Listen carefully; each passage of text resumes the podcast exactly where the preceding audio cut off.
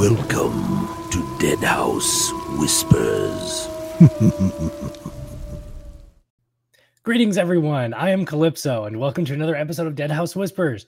And like always, I am joined by my other host, Faceless Mike, Greetings, hello, welcome. and we have a special guest for today, Mr. George Ledoux. Hi, everybody. Now that's an entrance. That's an entrance. Hi, everyone. Hi, guys. Good to see you. Hope everyone is good today. Hope everyone is doing fantastic and having a wonderful day. I know I am. I don't know how George is doing. how are you doing, George? Fantastic. We'll go with Mike that. is Mike is reaching melting point because it's starting to get a little warm in Ireland, and uh, yeah, we're we're at the scales. We're at the scales. It's uh, tw- it's twenty Celsius here. Uh, what did we say that was in freedom units? George? Uh, the 60, almost 70, between 65 and 70. 70. Yeah, that's that's Mike's limit. That's Mike's limit. Yeah, it doesn't get much hotter. Mike's going to go hide in a cave. I don't like it myself. I was I was in I was in Europe back in the 90s and and I remember them saying how oh my god we have no we have no air conditioning. Nobody has air conditioning Yeah, in their homes or anything like that. And and you know I understood that. I I understood why because so suddenly suddenly it was starting to get too too damn warm everywhere. And um yeah I mean it the hotels that they had us in were extremely modern and they had air conditioning but but um only in the rooms not in the restaurant not Oh, in the no. lobby. It was insane. It was like what, what? You know? And of course we'd stay at bed and breakfast and that was the same thing you know? So it was interesting but but we also had lots of rainy weather. You you don't get that much in ireland right? Rainy weather? No. No, what's that? this That's my, my favorite one, just as we love on that topic, is um, when you get a lot of American tourists come over here, they're like, oh my God, it's so beautiful and so green. It's such a pity it rains all the time. It's like, that's why it's green i know uh, yeah i know I, we heard that a lot too um yeah. and air conditioning didn't need to be a thing in Ireland until the last two or three years. And I have a feeling they'll be getting installed in quite a few homes now, you know? Yeah, yeah, yeah. I you know we we we bought a home here in the Northeast uh, that had no central air conditioning, you know, and, and so for a couple of years I had to kept putting these, you know, the boxy window units in, and Mhm. that's that that's nah, it's okay, but uh, so we ended up getting what they call mini splits, which they they they don't need quite the same kind of installation uh, work as uh, central air conditioning, and they work very well. They keep the house tolerable, like you say, because in the summertime here it'll get it'll get close to hundred degrees, which Nope. is thirty. Nope, nope. 32, like 32 Celsius. You know, like Texas. It, it feels like Texas or Louisiana with the humidity and everything. Just, but, That's but a not, not, not, not, not very often. So. That's just a straight no from me. But anyway, as we run into that, we are honored to have George with us today. So, Calypso, how would we introduce George? Because to be honest, if you're watching us, you should know who George is. Yes. To be honest, right now, if you don't, um, if you know anything about Deadhouse Sonata, you've heard George. Yeah, yeah. Because it's all George's voice for the like most and of all for the good those bits. And for those who don't know George and or Dead House Sonata at this point, which is weird, um, uh, George is our resident voice actor for Dead House Sonata. He has done all of the radio dramas that you can hear on Spotify, Amazon, blah blah blah. Um, he uh, has done a myriad of voice acting throughout his career, as well as directing, producing, whole shebang. Um, we'll talk about some of that today. I have his whole IMDb page pulled up, so we can just go through the list if you guys want, guys. Um, but yeah, that is George. Um, I would say, uh, tell us how you entered the fray of Dead House Sonata, George. But I'm sure it was just, hey, I need a job, hire me, let me audition. No, actually, someone someone approached me. Um, Ooh, I don't. Uh, boy, it's someone that's not associated with Apocalypse anymore. They had some personal issues and stuff, but they they were basically contacting a lot of different voice actors all over the place, and once they found me, they stopped looking. No, um, basically, I I did like auditions and stuff. Um, for some of the, you remember some of the early um, Mhm. lore videos that Apocalypse did, like um, Hey, some of the early like that, like that one or that other one. That's my yeah, before they started doing the chronicles, Yeah, they, they had these yeah. short little These ones. little lore bits. yeah, they were just little. It little- was, uh, I think there was ones of like Nagaztak reading from the Necro, wasn't it? There was like yeah, there was some yeah. like that of reading from the that. necro. Um, there was one that was it, uh, it's it it was like in Latin. I want to say more more. Oh brother! I, Well, yeah. I had I had notes, but none of them pertain to this. So uh, it was it was they were short ones basically. Yeah. Um, that one where they first were showing um, some video and it showed like where the pillars were or Mhm. used to be. You know, they were just like little snips. And they showed the vampire sort of overlooking Memento Mori. Memento Mori. Ah, There you ah, go. yes. Ding. That's one. yeah, that that's one. That that those are some of the early ones that I had done. and it basically it was just like, you know, Dennis liked the voice I had been doing for the character that became Nagaztak. Um and so it just went from there, you know, it just kept going.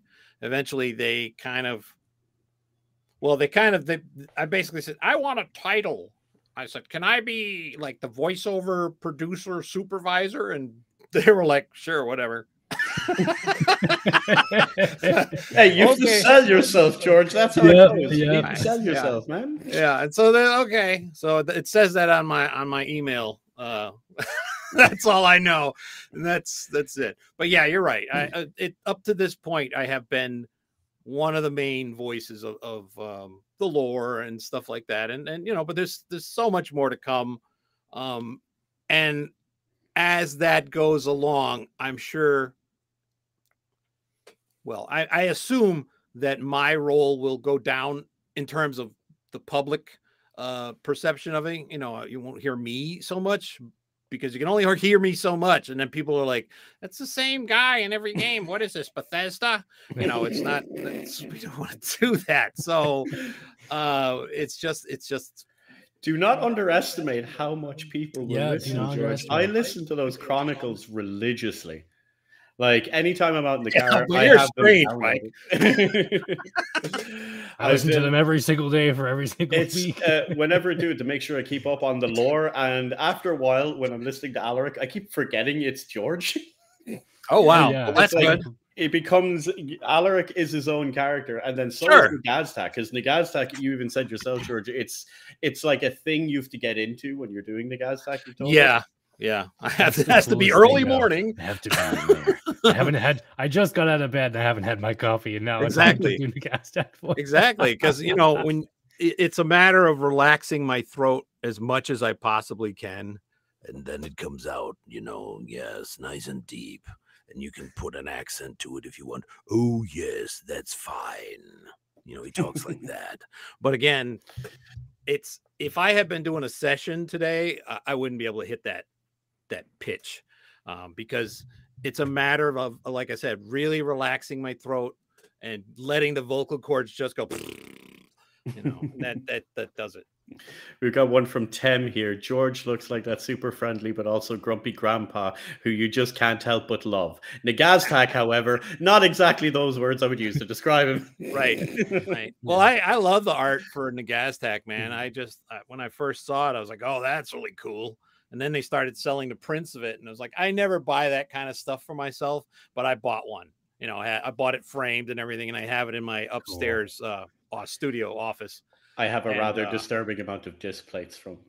I'm sure. Yeah, I, I don't have the room for that kind of stuff, but Mm. I would buy them. I mean, they have all those those those plates sound really awesome, and pretty much they'll last forever. Oh you know. yeah, Mm. yeah. Displate sponsor us. I just hope I just hope as um Tim is saying here that that uh, Nagaztak does become kind of as iconic as um you know uh, what's his face Mhm. That other that other guy who That sits on a guy. throne and So I can His see. the one that the one that Apo- uh, Calypso can never remember how to say his name yeah, yeah. I, I That's a lot. He, Now, yeah, now that's one? a lot. Chronicles That's of. Alaric, Yeah, Ah. Alaric, Alaric, Alaric. I don't know. A-hole on Beller.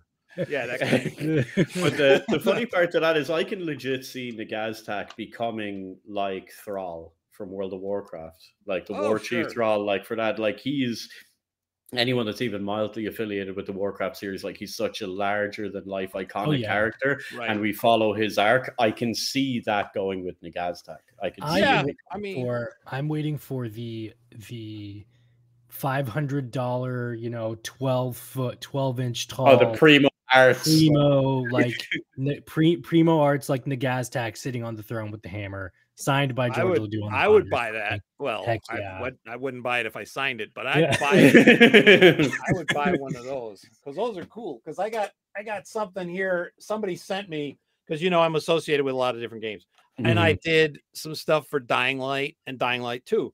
I was going to ask you about that in a yeah, minute. well, you, go you can ahead. still ask me, but be, basically, Techland had sent me this really cool like figure.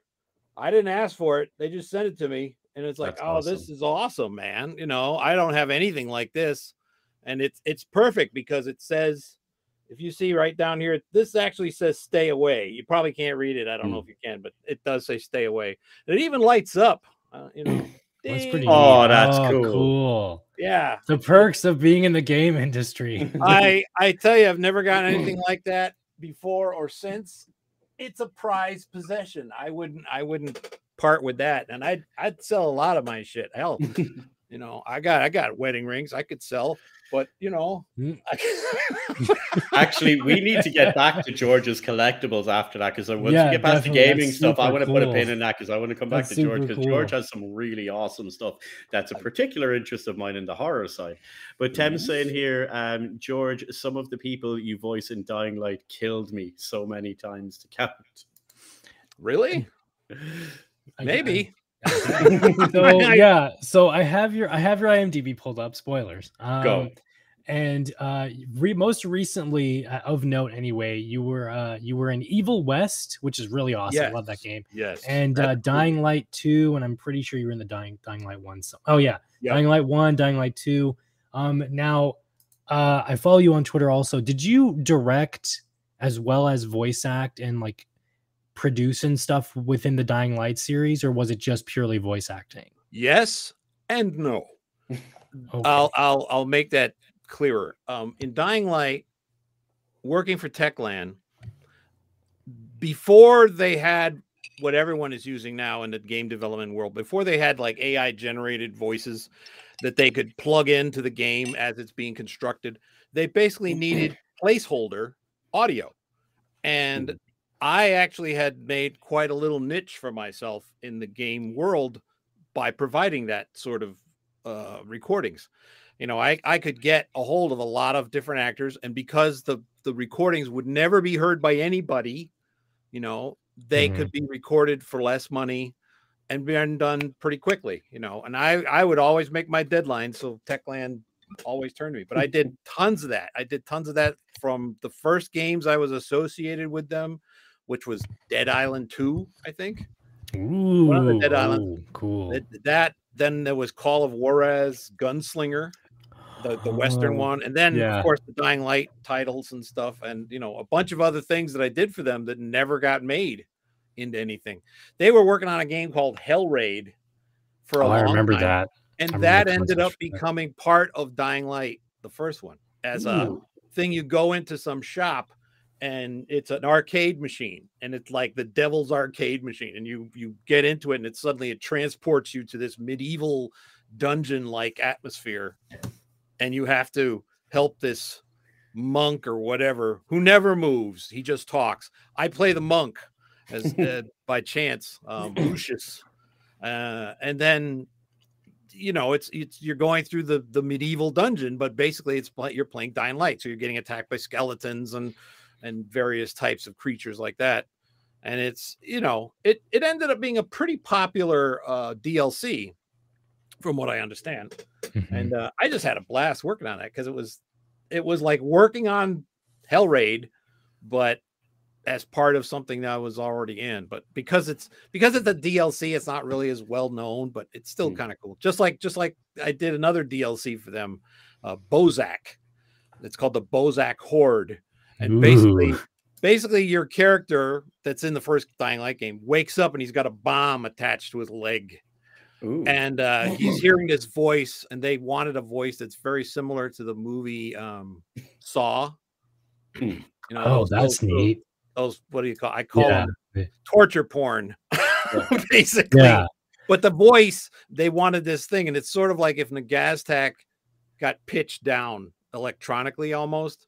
But listening to it, I've listened to some of the, the videos that people have played, and it's like, well, except for the reverb, I don't think they pitched it down much more than I had, was originally able to do it. Because I remember doing those sessions and just going, man, I am wiped because it's such a deep, deep voice. Because like, you know, he's he's like, Oh, the patient wakes and he's talking like this, very deep and low. but it's all reverbing, you know, Mm. through the through the room, and it sounds really cool. But you never see this guy except for the very end when you catch up to him, and you kill him, I guess, uh, in the game. And that's the funny thing: the voice that they use for the game, Bozak in the game, is not the same one that does the DLC because that's me.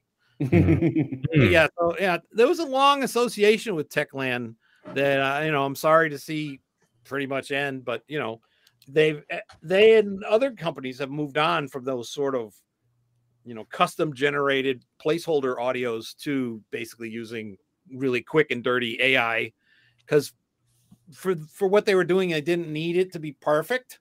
Yeah, because it's just B-roll stuff. Yeah, basically. But of course, when I was doing it, they um they started to get really fussy and picky about what they wanted because originally, like for Dead Island and for um Call of Juarez, when I was doing that stuff, I did everything. I did all the voices. So it's like it was almost like doing an audiobook. So it's like whether it was a male or female, old, young, I did all these weird accents just to make the voices different from each other. Yeah. But eventually, and we got into Dying Light, they were like, "No, we need you to hire, you know, some real female actors because as, as as hilarious as your female voices are, they're not helping." Speaking of which, there's a plug for your Theremin Theater when you've got voice actors doing weird voices. Yeah. Anyone that hasn't seen that needs to go check that out because I nearly wet myself listening to the first one. Uh, Uh, someone's asking what I did in Dead Island. Nothing you hear because again, everything I did for Dead Island was before they hired the real actors. That's the way Techland would Yeah. work. They would hire me, and you know, I'd work for them for two, three years, and Yeah, then when it came to the final game, they're like, "Well, we don't need you. We we'll get Hollywood actors," and that's Yeah, what they did. actual they. Basically, Uh. turn over they turn over the whole project to a studio mhm. that would do all that for them. You know, Hmm. um, I wasn't that I big. don't like that. I prefer I prefer the more personal touch. And Tem has one here. He says, "I feel like George is already several steps down the path of voicing the path of voicing characters in a Firefly game. Now we just need someone to fund the Firefly game. Yeah, I missed that. Shit. I wish that'd be so cool if there was a Firefly George, game. if anyone is do. asking you, hey, if you got an idea for a video game, there you go. Oh, You tell like hey, that you know been presented. Firefly? Yeah, that's been presented. I know, but uh, hmm. unfortunately, I think there's a lot of rights issues going on, and and oh, you it know, must be a legal nightmare. I'd mm-hmm. say. I Oh, bet it- definitely. yeah, it's kind of like it's kind of like the BattleTech uh, IP that's Yeah. owned by various people, various companies, and stuff. You know, so there's there's probably lots of those kind of things out there. Probably, probably Legacy of Kain is one of those, for all I know. That's got hmm. different different companies that own it, but you know, all Yeah. actual nightmares trying Oh, to yeah. organize. Oh yeah. now speaking of BattleTech, I Sure. I'm sure you never I'm sure you never get asked this before, but um uh do you enjoy those games? Have you played any of them? You are a big part of that universe. Um for anybody who doesn't know, George is uh what Duncan Fisher, I believe, in um in all the BattleTech games. Like he's been there for years, everybody. Hello, everybody. Duncan Fisher here. I've been invited to tell you about the wonderful tourism opportunities on Solaris 7. Um, so what is your experience? What was your experience with BattleTech? And um, yeah, so like give a give us a quick rundown of all the BattleTech stuff. okay. As- I- See that, could. Calypso? I was letting you finish your question Thank you. because I didn't want you to lose it. Okay. Um. Basically, let's see. Um. The the most I played it was I played as a multiplayer uh, version of it when it was still Mech Warrior 4 Mercenaries. That's the game that featured me as Duncan Fisher, and he was supposed to be like an arena announcer. But because there was a bunch of people that I had become friendly with on the internet, you know, th- this is the early days for me in terms of Mhm. interacting with people on the internet. I had never done it really that much beforehand. Um, I had played a couple games that I was in, but I hadn't done interactive with other people that I didn't know personally, you know, that kind of thing. Anyway, so I tried to play Mech Warrior 4 Mercenaries um, in multiplayer with people trying to help me. You know, it's like I tell them, talk to me like I'm your dad or your grandfather. You know, how do I play this game? And they, you know, instruct me.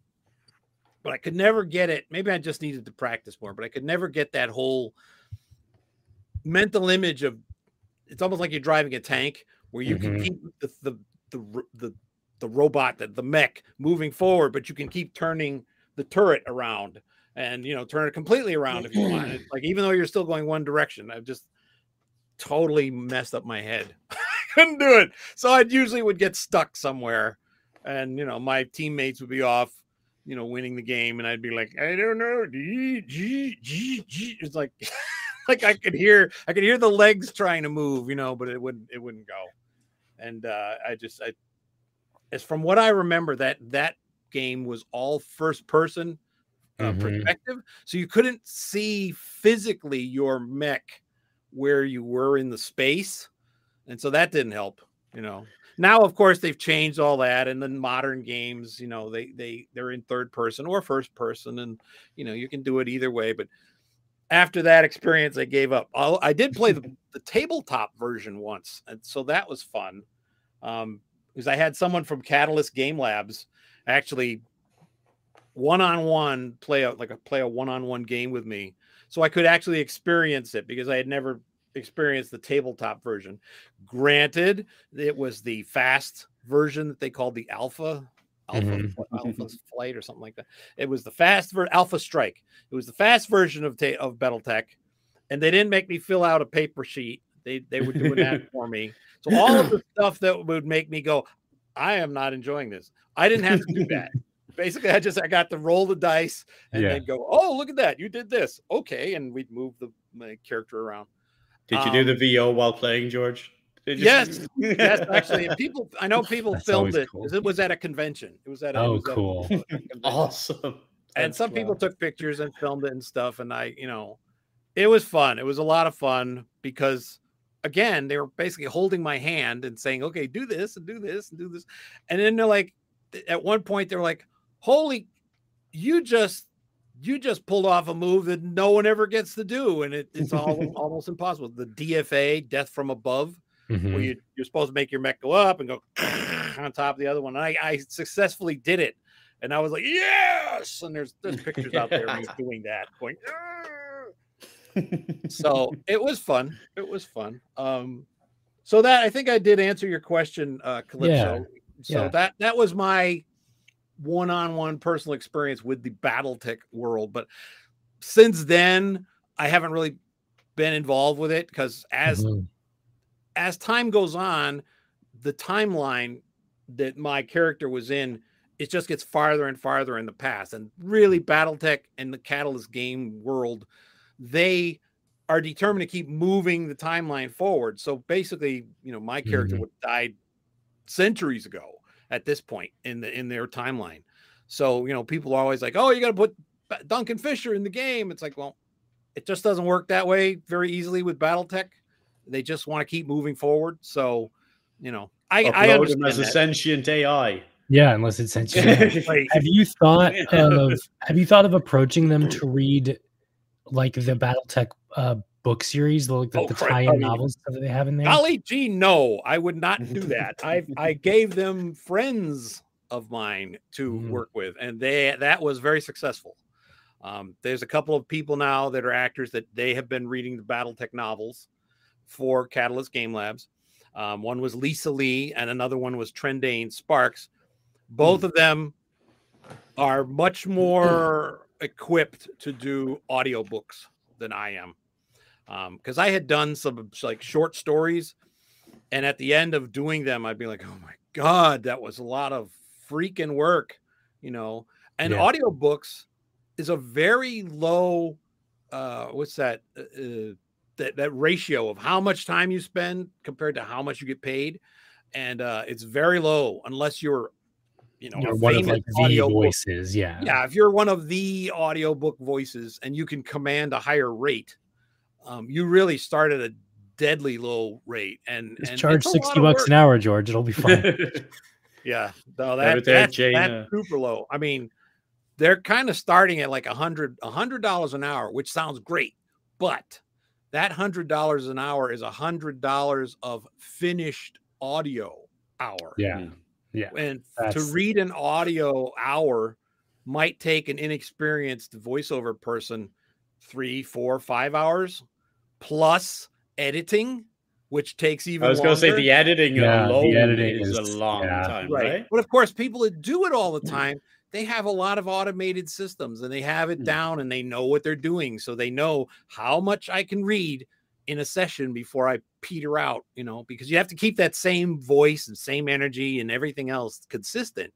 Um, for me, doing short form voiceover stuff, I find that to be better because my voice, especially as a person who's in his 60s, my voice wears out. By the time this this show is over, I'm going to be like, I don't think it's just you, George, because uh, we've Janie here saying I read fan fiction sometimes and I can't speak for a day or two afterwards.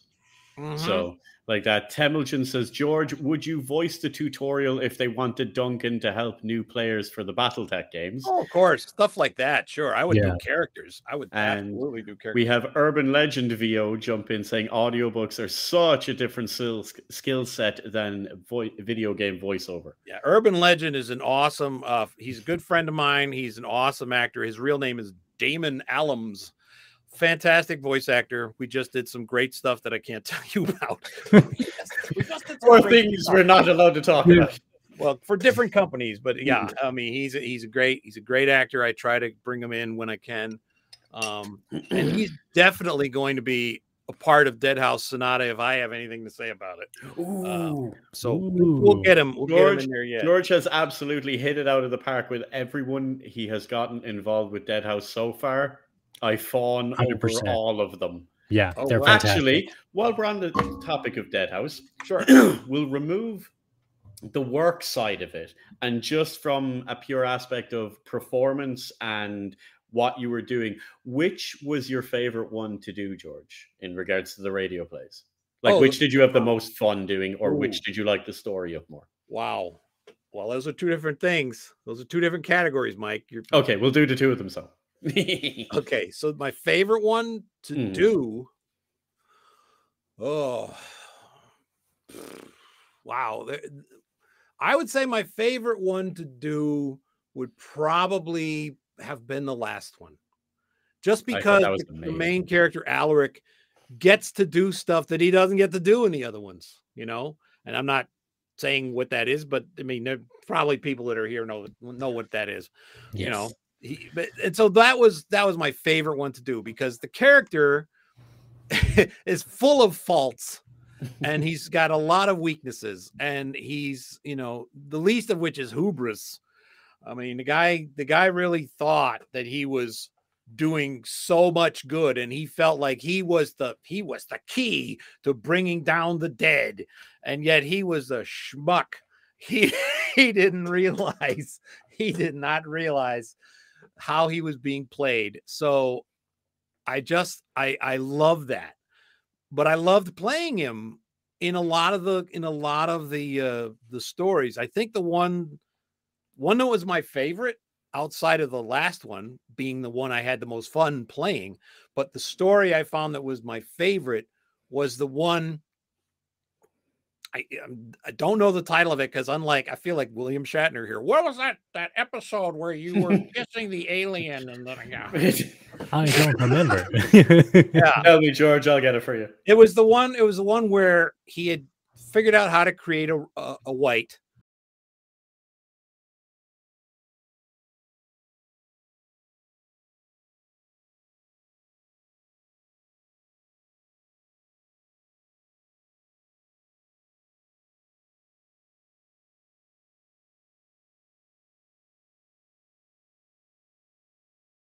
And he basically brought it up to his room to guard him while he was sleeping.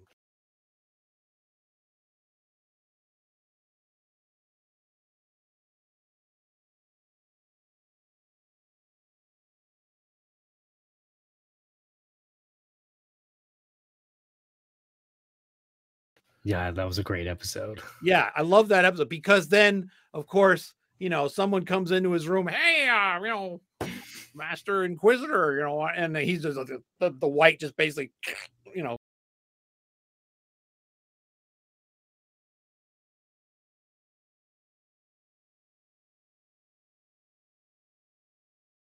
breaks the thing's neck, breaks the guy's neck. And Alaric's just like, no, what? No, why'd you do that? You know, he's having a fit. And then they, you know, they're following him down the stairs and the head, boom, The comedy part step. to that was that no, stop, put it back, and he twists the head back around Yeah, yeah, again, even though the guy's already Okay. dead.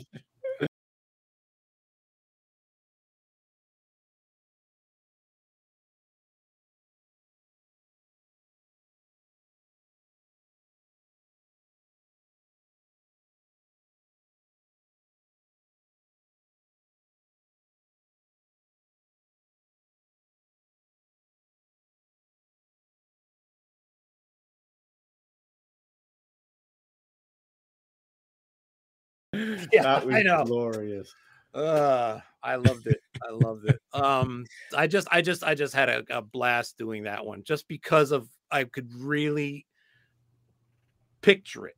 You know, Hmm. it it gave me it gave me that sort of young Frankenstein feel.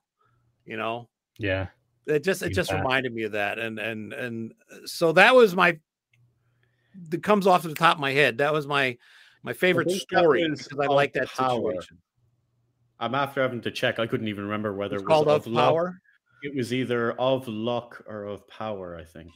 Yeah, it's probably one. well, It's probably power. I think. Yeah. I think luck is the one where he he finds the um, that device that can Yeah. you know, Uh, yeah. steer off Ah, a building. yes. That's two.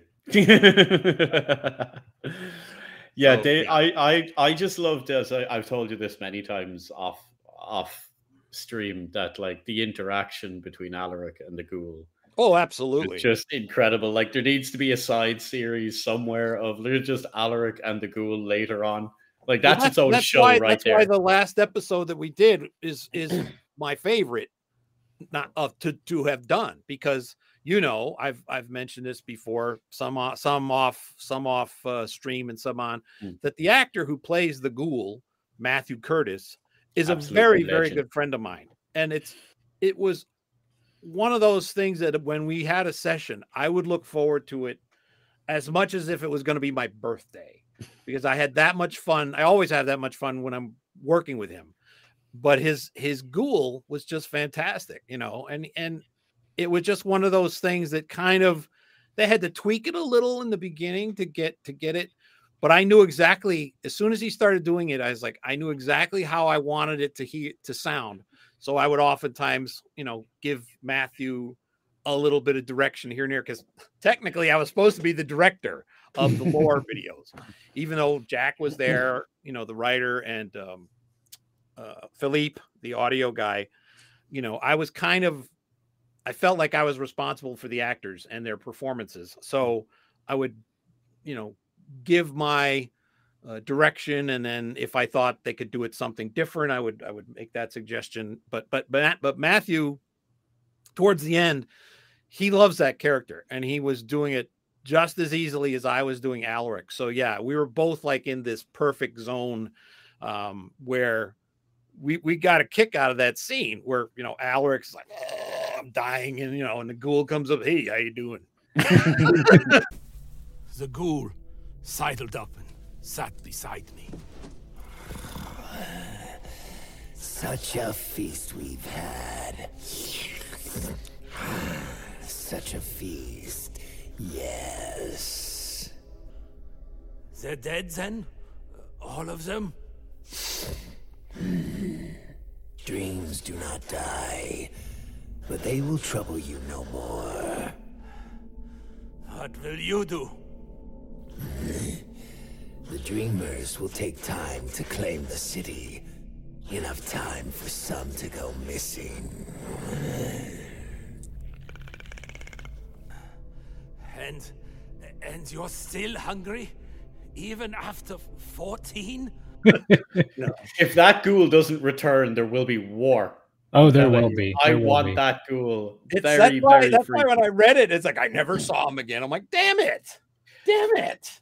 I don't want him to never saw him again. No, I I have guess- a feeling I never saw him again alive.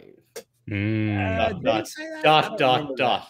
I don't remember it that way, but you can you can you can remember it any We way you want. We can dream. We can So dream. I'm inferring, and I'm going to start badgering people about lore. It's like need that Should, along should I have been uh, looking at this chat? I just realized there's a whole ton of things on the oh no side. here. no. We'll get to it. Let's actually. I'll no, keep reading let's out let's when get down needed. to it.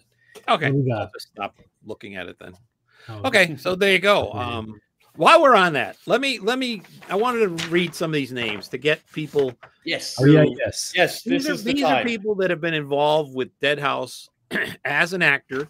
Now, a lot of these have been very small roles, um, but they were part of the lore videos. And in the early days, we didn't really give a lot of credit because it just was something that was getting overlooked until I noticed it. And I was like, no, no, no. I want to make sure everybody gets credit because I'm an actor. I get it. You know, you want to be able to say, hey, I did that. And you can point someone to it. And there's the proof. It says it in the credits. So, anyway, Matthew Curtis, we all know and love, the ghoul. Sleep then, Alaric von Bella. We will watch over your slave.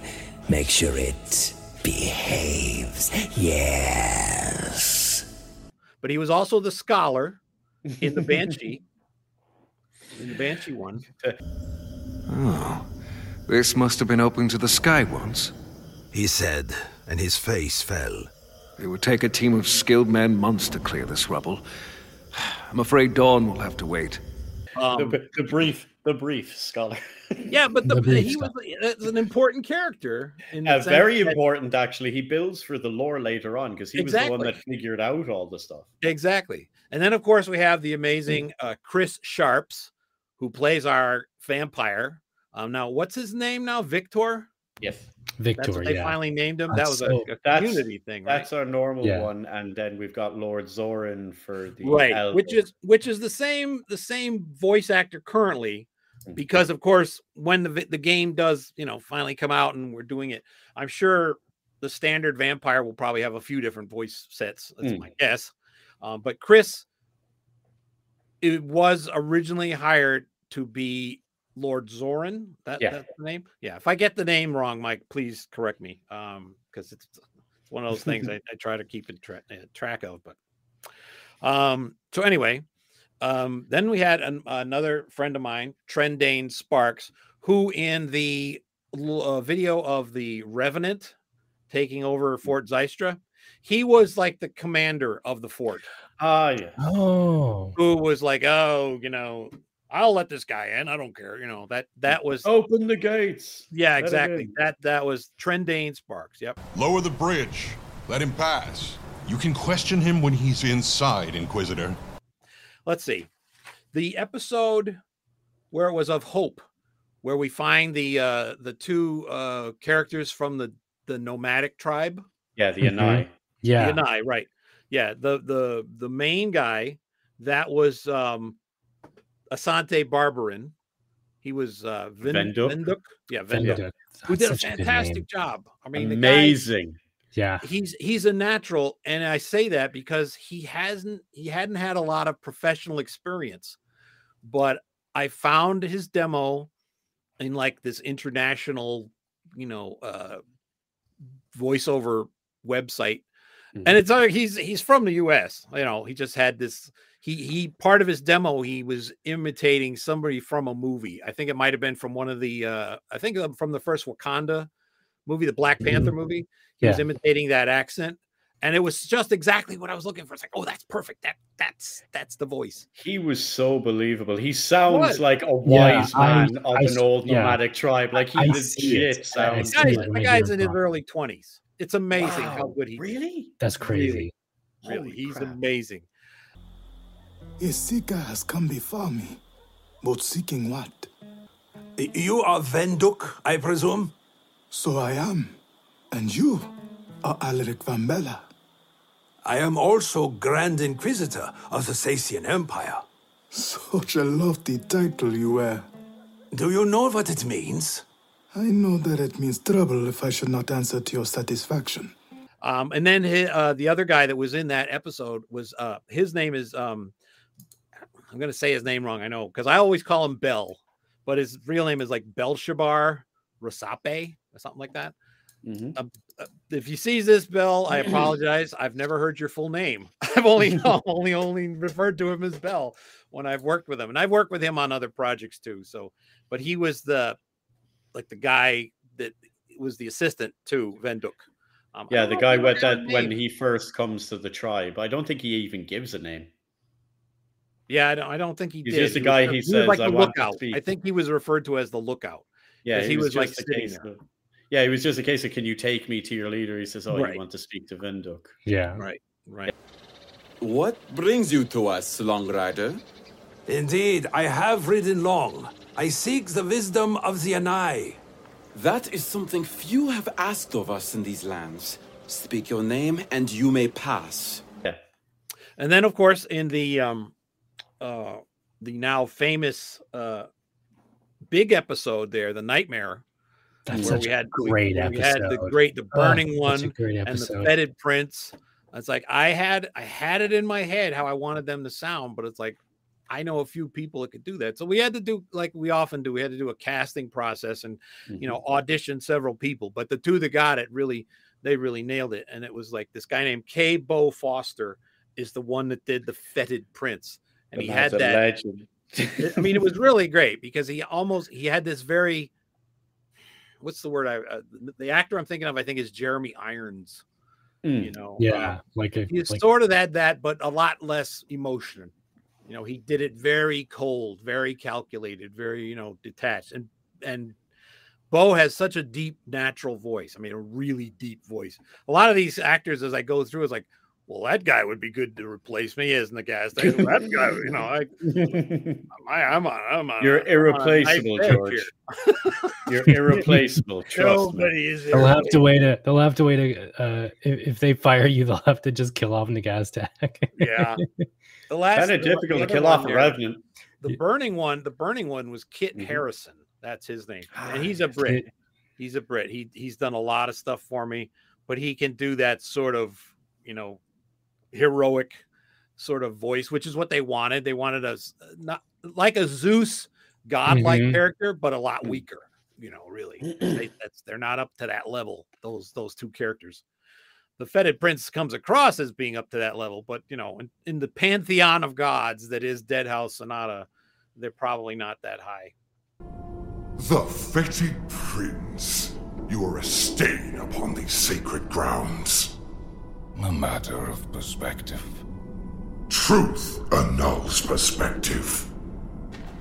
Truth. Lies. Their only difference is perspective. Be silent. I'll not stand idly by as you befoul this temple with your deceptions.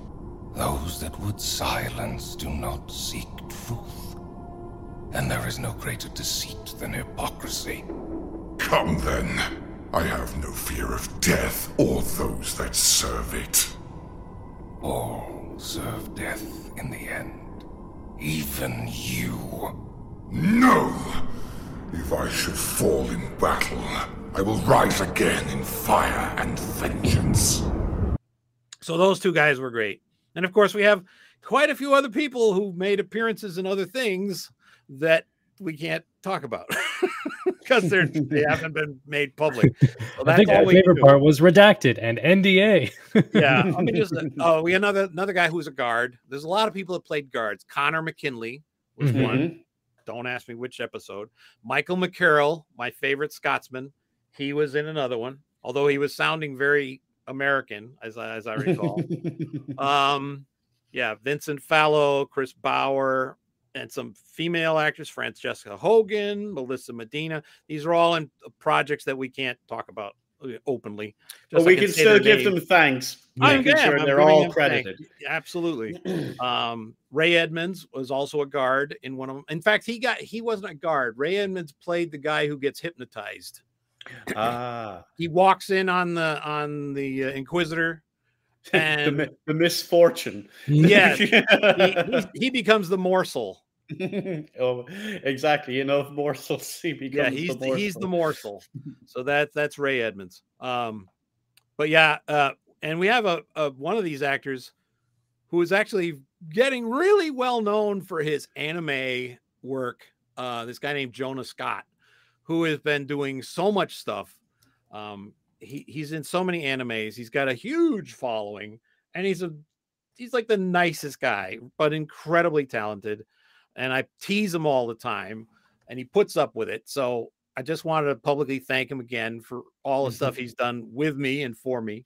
And he's he's the main voice in Dying Light 2. If you play Dying Light 2, he's the Ah, voice okay. of So your, your character. All right, you heard it here first, first, folks. Everyone, um, the voice actor in Dying Light 2 is Jonah Scott and not Troy Baker. No.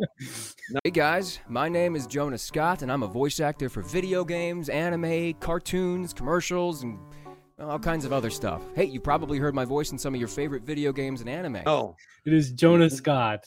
And he's Jonah not like some Scott. he's not like some gas station convenience store version of Troy Baker. He's really good. Yeah. Okay. I'm, I'm looking at his anime right now. This dude is everywhere. Yes. Wow. Right, rattle off like- some names, Calypso. Awesome. Okay, so uh, his most recent stuff, apart from Dying Light 2, he's in Beastars, that really good Yes. Netflix um, so good anime. Uh, Berserk. No way.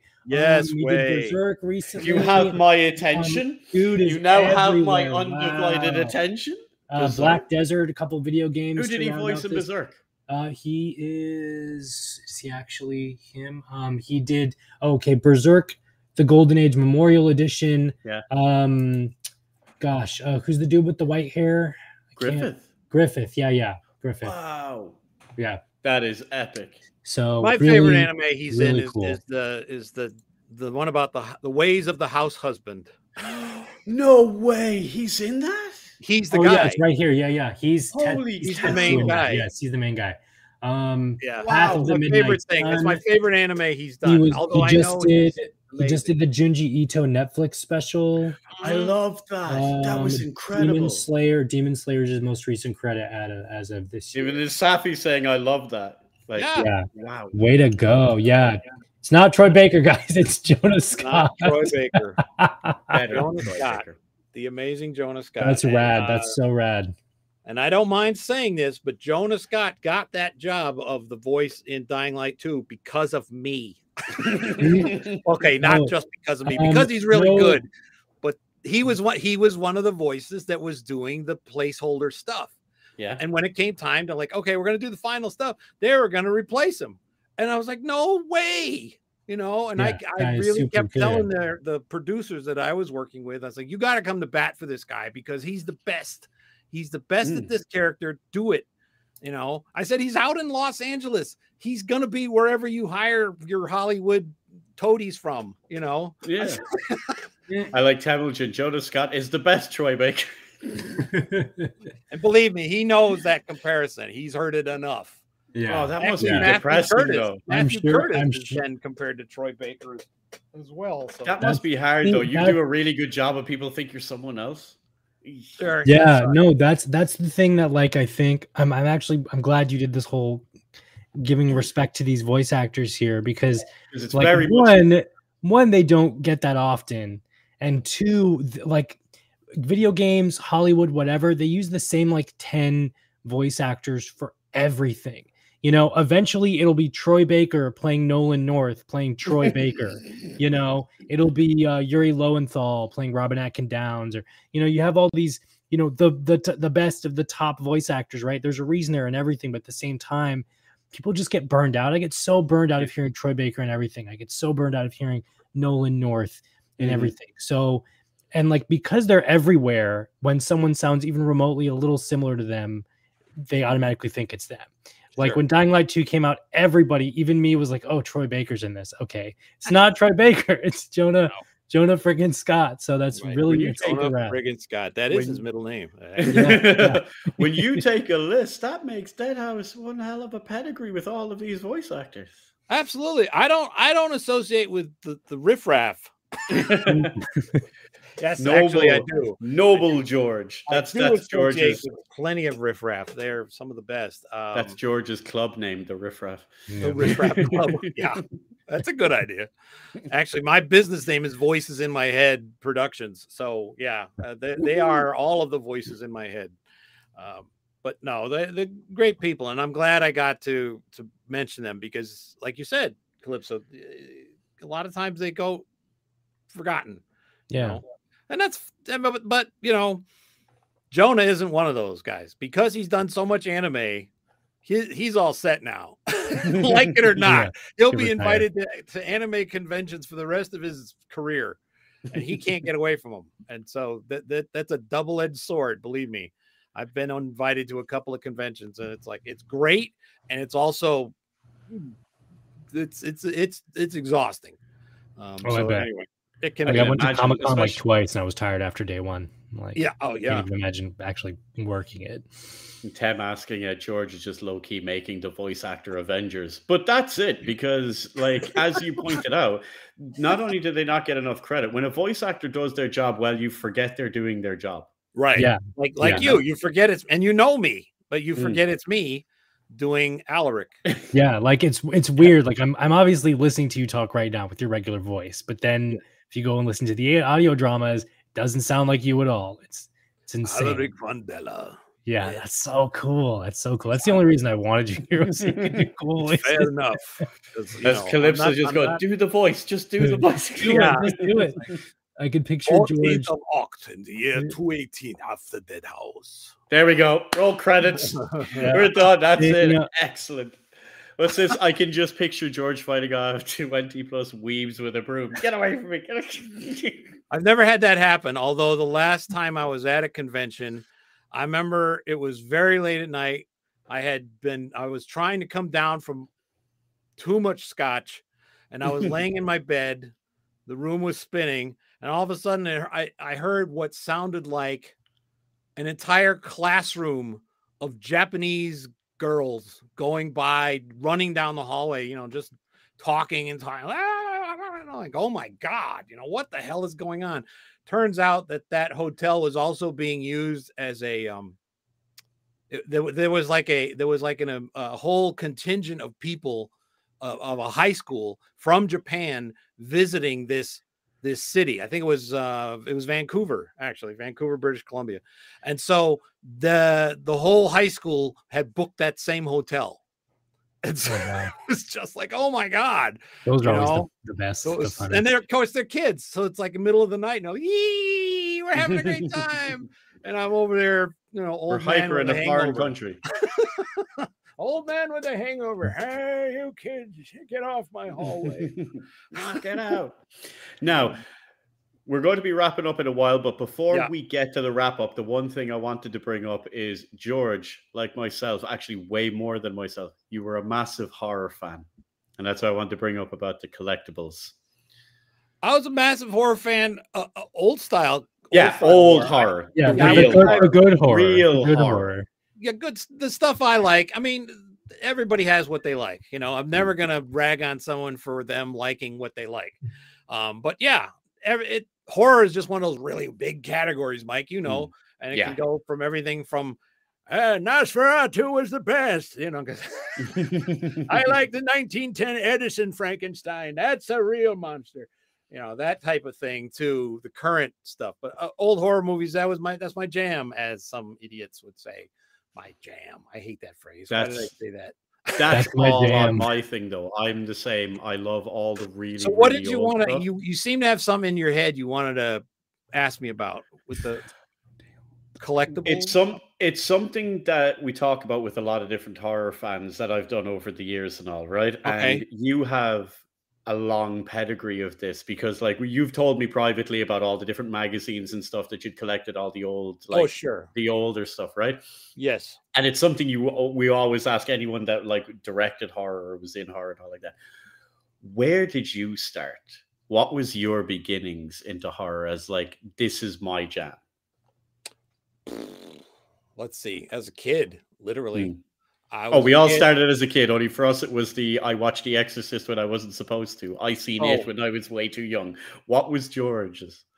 Mine, well, I loved Halloween, but I had a cousin who was re- who was four years older than me, and I just, I just, it was like I was the annoying little cousin who basically would want to emulate everything he did. so when I'd be visiting him or I'd see him, you know, he was always doing something. He made these home movies, and he'd make like homemade horror movies and and things, and I tried to do that too. So, but that was when it started. I started to really pay attention that they were showing these things on television, you know, and we're talking old style broadcast TV. So I saw movies like The Bride of Frankenstein and Dracula, things like that. I saw them in the worst possible way, you know, with that horrible bad reception, black and white TV.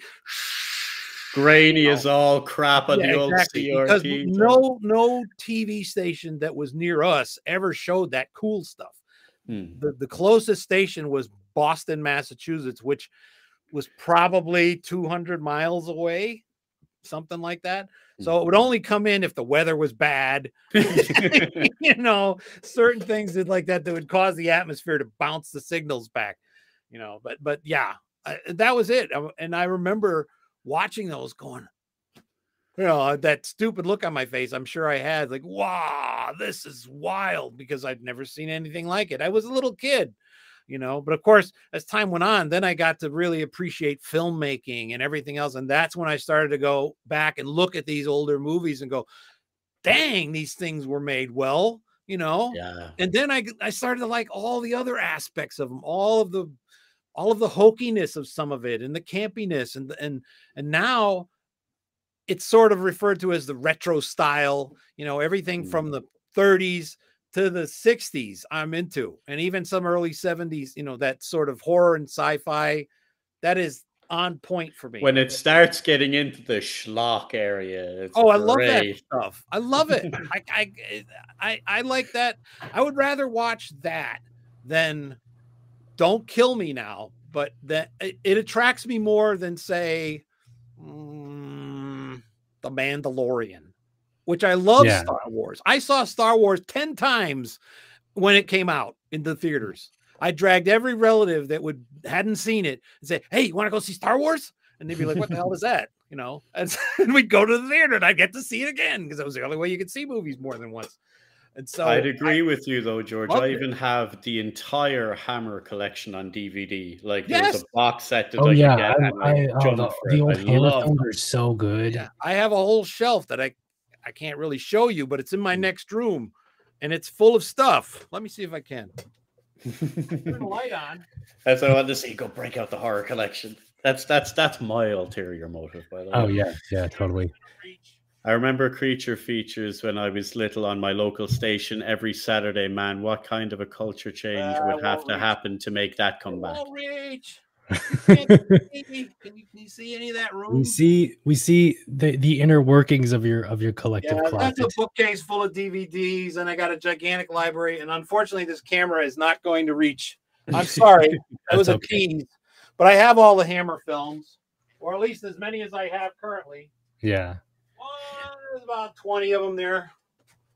Those are those are awesome. Sorry, I get excited know- when anybody Oh, yeah. wants to talk about my old. Mine, Yeah. mine, my taste goes all the way up. We kind of stop at the late 80s, maybe early 90s creature features. That's as far as I'll go. I don't like any of this new jump scare stuff. I Like feel any of this stuff, I'm kind of like, it's not that it's bad, it's just not to my taste. Like I Well, love that's those Yeah. the movies like- I like that were that would be considered modern would be Alien, the first Alien. Yeah. And I saw Aliens too, you know, and all that. But Mm. but the first Alien is I remember seeing that on a holiday weekend. It was probably Christmas or Thanksgiving, and I went with some friends. And I I remember that movie scared the hell out of me. And I was like, "Uh, wow, this reminds me why modern horror movies are too much for me. but of course, now I think it's an awesome movie. And also John Carpenter's The Thing, which Oh, was well, another one of those movies yes. that, that had terrible uh r- terrible reviews and it, it did terrible at the box office and John Carpenter couldn't get work for years after its making that time. movie. I and think it now was it's, it's its a legendary film. It's it's a, and I think that movie is fantastic. All the real, genuine physical effects. There's no CGI in it and stuff. I mean, and those wrong with age CGI. better. They Oh, age yeah, they better. totally age better than Practical the effects CG age amazing. Absolutely. I was watching something last night called the American version is called Reptilian. It's a Korean movie and it was made with a really bad CGI like kaiju monster. Mhm. Uh, Yongori or Yongari or something like that is the Korean name of it. As I like kaiju movies too. But anyway, I Same. like, man, this this thing was the worst CGI I've ever seen, and it was a bad movie, but it was bad in a in a sense. Oh yeah, I've got a bunch of Classic. Literally right here. This sits with me at my desk. Godzilla.